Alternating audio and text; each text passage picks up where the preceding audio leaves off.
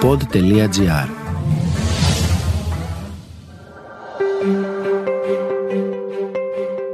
Ήταν αναπόφευκτη η ενεργειακή κρίση και γιατί προέκυψε τώρα;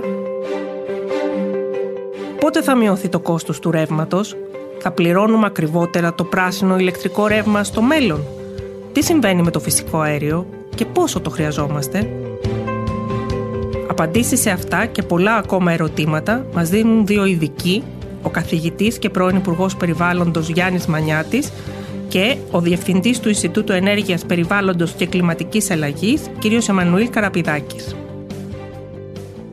Είμαι η Τάνια Γεωργιοπούλου και αυτό είναι ένα special podcast για το τι μέλη γενέστε με την τιμή του ρεύματος. Κύριε Μανιάτη, όταν γυρνάμε το διακόπτη, η ηλεκτρική ενέργεια που φτάνει στο σπίτι μας από ποιες πηγές προέρχεται; Ο ηλεκτρισμός μας προέρχεται κατά περίπου 40% από το φυσικό αέριο, γύρω στο 10% ή και λιγότερο πολλές φορές από λιχνίτη, ένα 25 με 30% αρκετές φορές, ίσως και παραπάνω, από ανανεώσιμες πηγές ενέργειας και από 5 έως 8-9% από υδροηλεκτρικά. Περίπου 20 με 25% κάθε μέρα που είναι οι εισαγωγές της χώρας από τρίτος χώρες. Διότι κάνουμε εισαγωγή ηλεκτρικής ενέργειας και από τη Βουλγαρία και από τα Σκόπια και από την Αλβανία και από την Τουρκία και από την Ιταλία. Αυτό είναι περίπου λοιπόν το ενεργειακό μείγμα της Ελλάδας. Είμαστε εξαρτημένοι λοιπόν σε μεγάλο ποσοστό από το φυσικό αέριο. Αυτό θα αλλάξει άμεσα; Η βασική μας ενεργειακή πηγή στον ηλεκτρισμό σήμερα είναι το φυσικό αέριο με μεγάλη συμμετοχή όμως των ανανεώσιμων πηγών ενέργειας και πολύ μικρό ποσοστό του λιγνίτη. Η Ελλάδα λοιπόν είναι εξαρτημένη από το φυσικό αέριο. Το φυσικό αέριο είναι ένα αναγκαστικό θα λέγαμε καύσιμο, είναι αυτό που ονομάζουμε καύσιμο μετάβασης προς το 2050. Τα ανανεώσιμα είναι η μοναδική ελπίδα σωτηρίας του πλανήτη και προς τα εκεί πρέπει να πηγαίνουμε με όσο το δυνατόν ταχύτερους ρυθμούς όμως τα ανανεώσιμα από μόνα τους δεν αρκούν εάν δεν έχεις αυτό που ονομάζουμε μονάδες βάσης δηλαδή να έχεις σταθερή παροχή ηλεκτρικής ενέργειας πάνω στην οποία θα προσθέτεις τα ανανεώσιμα. Αυτές οι μονάδες βάσης είναι τριών ειδών. Είναι είτε από λιχνίτη και άνθρακα, είτε από φυσικό αέριο είτε πυρηνικά. Εμείς τα λιχνητικά τα αποσύρουμε και καλά κάνουμε, τα πυρηνικά δεν τα συζητάμε, κατά συνέπεια εξαρτόμαστε και θα συνεχίσουμε να εξαρτόμαστε για τουλάχιστον δύο δεκαετίες από το φυσικό αέριο. Αυξήσεις φωτιά στο ηλεκτρικό ρεύμα έρχονται το πρώτο δίμηνο του 2022. Στο Ευρωπαϊκό Χρηματιστήριο Ενέργειας, τα συμβόλαια για την Ελλάδα έχουν φτάσει στα 363 ευρώ ανά μεγαβατόρα για τον Ιανουάριο και στα 375 για τον Φεβρουάριο. Οι λογαριασμοί της ΔΕΗ που έρχονται σε πολλές περιπτώσεις έχουν ξεφύγει τελείως και έρχονται και ακόμα χειρότερα γιατί η χονδρική του ρεύματος που δείχνει τις επόμενες τιμές αυξάνει μέρα με τη μέρα, κάθε μέρα γράφει ρεκόρ. Γυρίζουμε σελίδα κυρίες και κύριοι. Οι αυξήσεις φωτιάς έω και 50% στα τιμολόγια ρεύματος φέρνει το άλμα τιμών που καταγράφεται στην χονδρική αγορά ολόκληρης της Ευρώπης. Ο Διευθυντής του Ινστιτούτου Ενέργειας, Περιβάλλοντος και Κλιματικής Αλλαγής, κ. Εμμανουήλ Καραπηδάκης, μας εξηγεί ότι οι τιμές του ρεύματος όχι μόνο τώρα είναι ακριβές, αλλά είναι πολύ δύσκολο να προβλέψουμε και τι θα συμβεί στο μέλλον. Αυτή τη στιγμή η τιμή της λογατόρια είναι πάρα πολύ ακριβή. Πάρα πολύ ακριβή.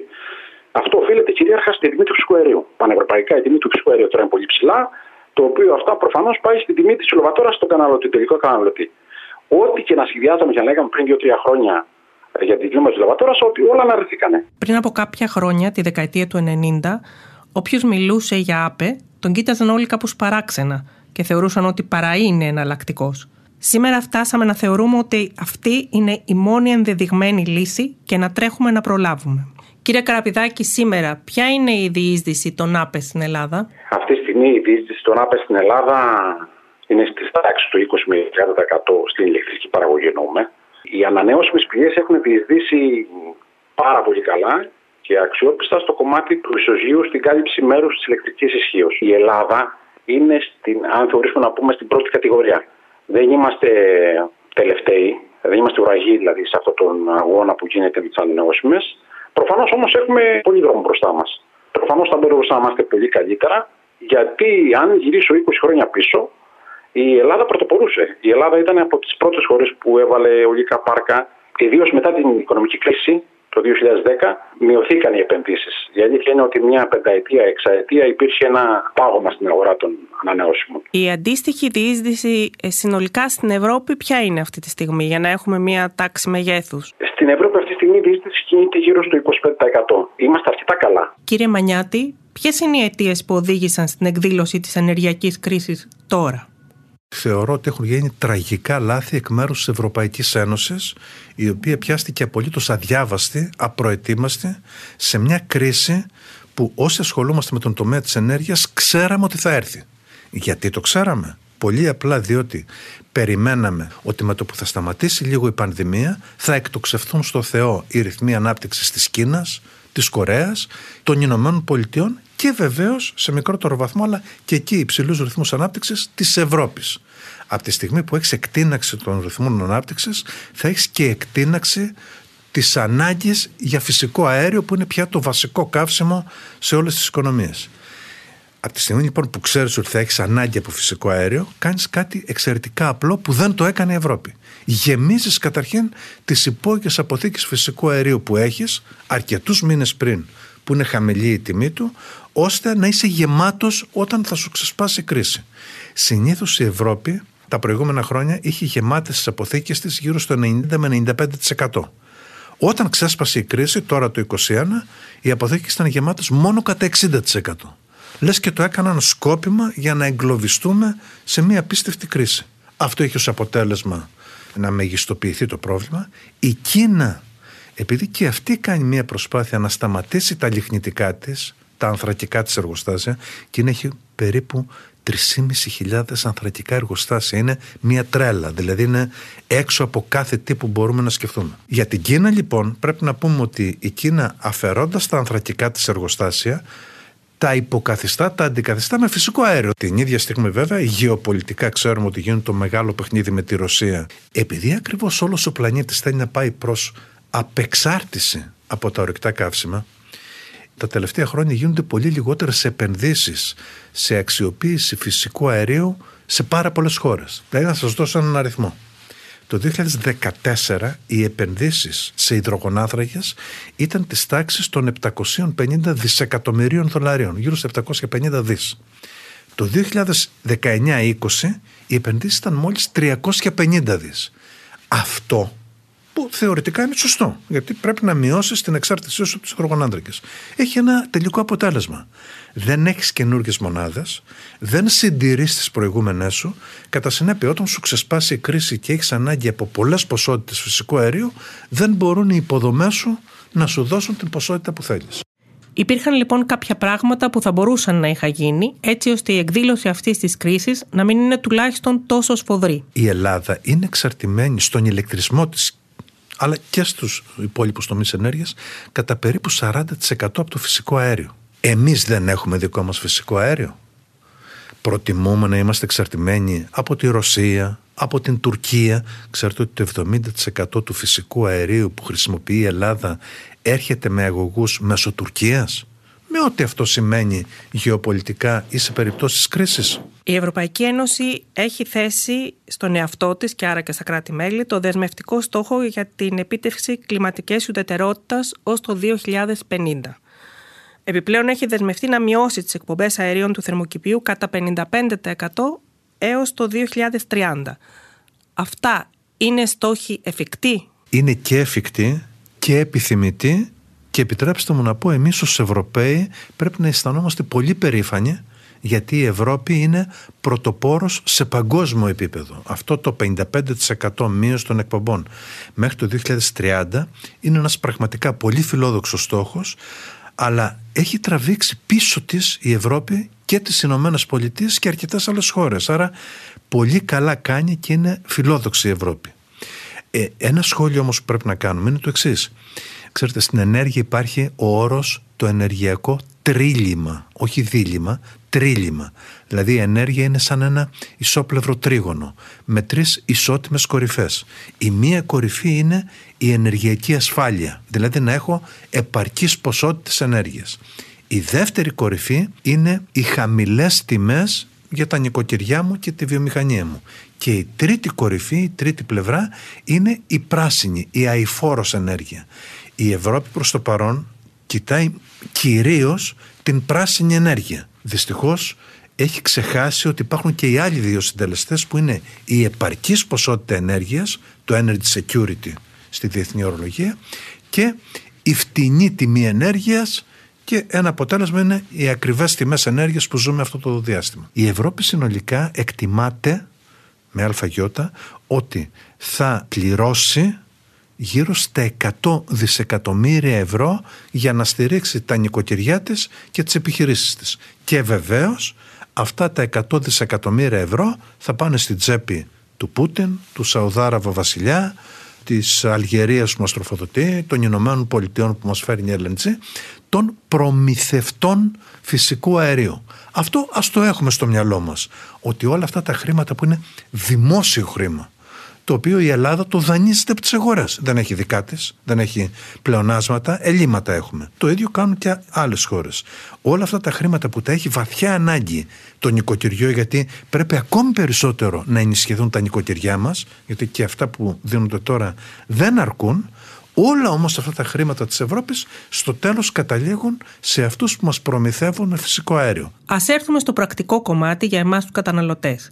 Η μετάβαση στην πράσινη ενέργεια πόσο θα κοστίσει.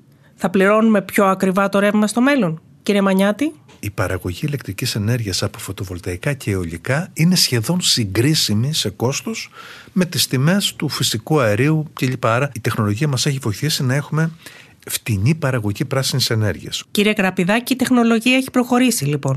Αν είναι πια όρημη και η τεχνολογία να διαβρούμε να προχωρήσουμε ενεργεία μετά μας, ναι. Προφανώς είναι όρημη. Αυτή τη στιγμή και οι, οι έχουν φτάσει σε ένα πάρα πολύ ψηλό επίπεδο απόδοσης και τα φωτοβολταϊκά ε, ομοίως, ακολουθώντας πέραν της απόδοσης και της οικονομικότητάς τους, είναι παγκόσμια πια γνωστό ότι οι ανεμογεννήτρε στα φωτοβολταϊκά είναι ανταγωνιστικά των συμβατικών μονάδων. Γι' αυτό και οι τιμές που δίνονται σε διαγωνισμούς αντίστοιχους για να ενταχθούν νέα φωτοβολταϊκά και νέα αιωλικά πάρκα παγκοσμίως οι τιμές είναι εξαιρετικά ανταγωνιστικές, πιο κάτω από τις τιμές που βλέπουμε αυτή τη στιγμή τώρα στην αγορά. Πολύ πιο κάτω. Ο Παγκόσμιος Οργανισμός Ενέργειας έχει εκτιμήσει ότι η μετάβαση στην πράσινη ενέργεια και η δημιουργία υποδομών θα κοστίσει 130 τρισεκατομμύρια δολάρια. Το κόστος ανά κιλοβατόρα θα είναι τελικά το ίδιο; Σε κάποιες επενδύσεις, ναι. Πρέπει, αυτό υποθέτω ότι θα μετακυλιστεί. Υπάρχει ένα κόστος επένδυσης που για ένα χρονικό διάστημα θα πληρώσει ο καταναλωτής. Η ενεργή μετάβαση των φωτοβολταϊκών ιδεολογικών στην παραγωγή δεν είναι ο παράγοντας που θα περάσει την τιμή. Στο τέλος της ημέρας, κανείς δεν μπορεί να σας εξασφαλίσει το τι τιμή θα πληρώνει ο καταναλωτής στο τέλος, έχοντας πια την ηλεκτρική ενέργεια ως ένα αγαθό στην ελεύθερη αγορά. Ωραία. Όσον αφορά τώρα τον καταναλωτή, το μικρό καταναλωτή που από ό,τι καταλαβαίνω έχει τη δυνατότητα να γίνει και επενδυτής. Ποιες είναι οι δυνατότητες, πώς μπορεί να το κάνει αυτό; Και πού πρέπει να βρίσκεται για να το κάνει; Μπορεί να το κάνει κάποιος, ας πούμε, στο κέντρο της πόλης; Θα υπάρχουν ευέλικτα τιμολόγια, θα μπορεί να επιλέγει διαφορετικούς τρόπους παροχής έτσι ώστε να κερδίζει με τον διακοπτόμενο φορτίο, για παράδειγμα. Παραγωγός, βέβαια, όσο πιο πικροκατοικημένο το αστικό περιβάλλον, τόσο πιο δύσκολα μπορεί να εφαρμοστεί κάτι τέτοιο. Το καταλαβαίνουμε όλοι. Αλλιώς είναι κάποιος που ζει σε ένα χωριό και να έχει τη δυνατότητα να βάλει ένα μικρό φωτοβολταϊκό, να βάλει μια μικρή ανεβογεννήτρια. Και αλλιώς είναι κάποιος που ζει στην Κυψέλη, που προφανώς τέτοια δυνατότητα, αν την έχει, θα την έχει συνεργατικά με τους ένοικου μιας πολυκατοικίας για να μπορεί να καταληφθούν το δώμα. Η παρούσα ενεργειακή κρίση βλέπετε να τελειώνει κάποια στιγμή; Κύριε Καραπηδάκη. Προφανώς θα λήξει και κατά τη γνώμη θα λήξει σύντομα, αλλά θα υπάρχουν πάντα κρίσεις. Μικρές ή μεγάλες κρίσεις. Όπως είναι οι τιμές του πετρελαίου. Όποιος παρακολουθεί, οι τιμές του πετρελαίου αυξάνουν και χαμηλώνουν σε διάφορα χρονικά διαστήματα. Δεν είναι σταθερή δηλαδή η αυξητική τους πορεία, ούτε η φθήνουσα πορεία τους. Έτσι θα γίνει και με τις νέες κρίσεις. Κάποιες στιγμές θα έχουμε εγκλήματα για διάφορους λόγους. Είτε αυτός μπορεί να είναι κρίση όπως έχουμε την κρίση με τον COVID. Είναι πράγματα απρόβλεπτα, που τα απρόβλεπτα πράγματα επηρεάζουν την ενέργεια. Και όταν επηρεάζεται η ενέργεια, προφανώς επηρεάζεται και το κόστος της ενέργειας. Κύριε Μανιάτη, εσείς τι προβλέπετε; Φοβάμαι πάρα πολύ ότι θα τραβήξει και μετά την άνοιξη του 2022. Όπως φαίνεται με τον ένα ή τον άλλο τρόπο θα συνεχίσουμε να πληρώνουμε ακριβά το ρεύμα. Μια λύση βέβαια θα ήταν να ξοδεύουμε λιγότερο. Ακούσατε ένα special podcast για τις αυξήσεις στην τιμή του ρεύματος με την Τάνια Γεωργιοπούλου. Ήταν μια παραγωγή του pod.gr. Αναζητήστε τα podcast που σας ενδιαφέρουν στο pod.gr, Spotify, Google Podcast, Apple Podcast και σε όποια άλλη εφαρμογή ακούτε podcast από το κινητό σας. pod.gr. Το καλό να ακούγεται.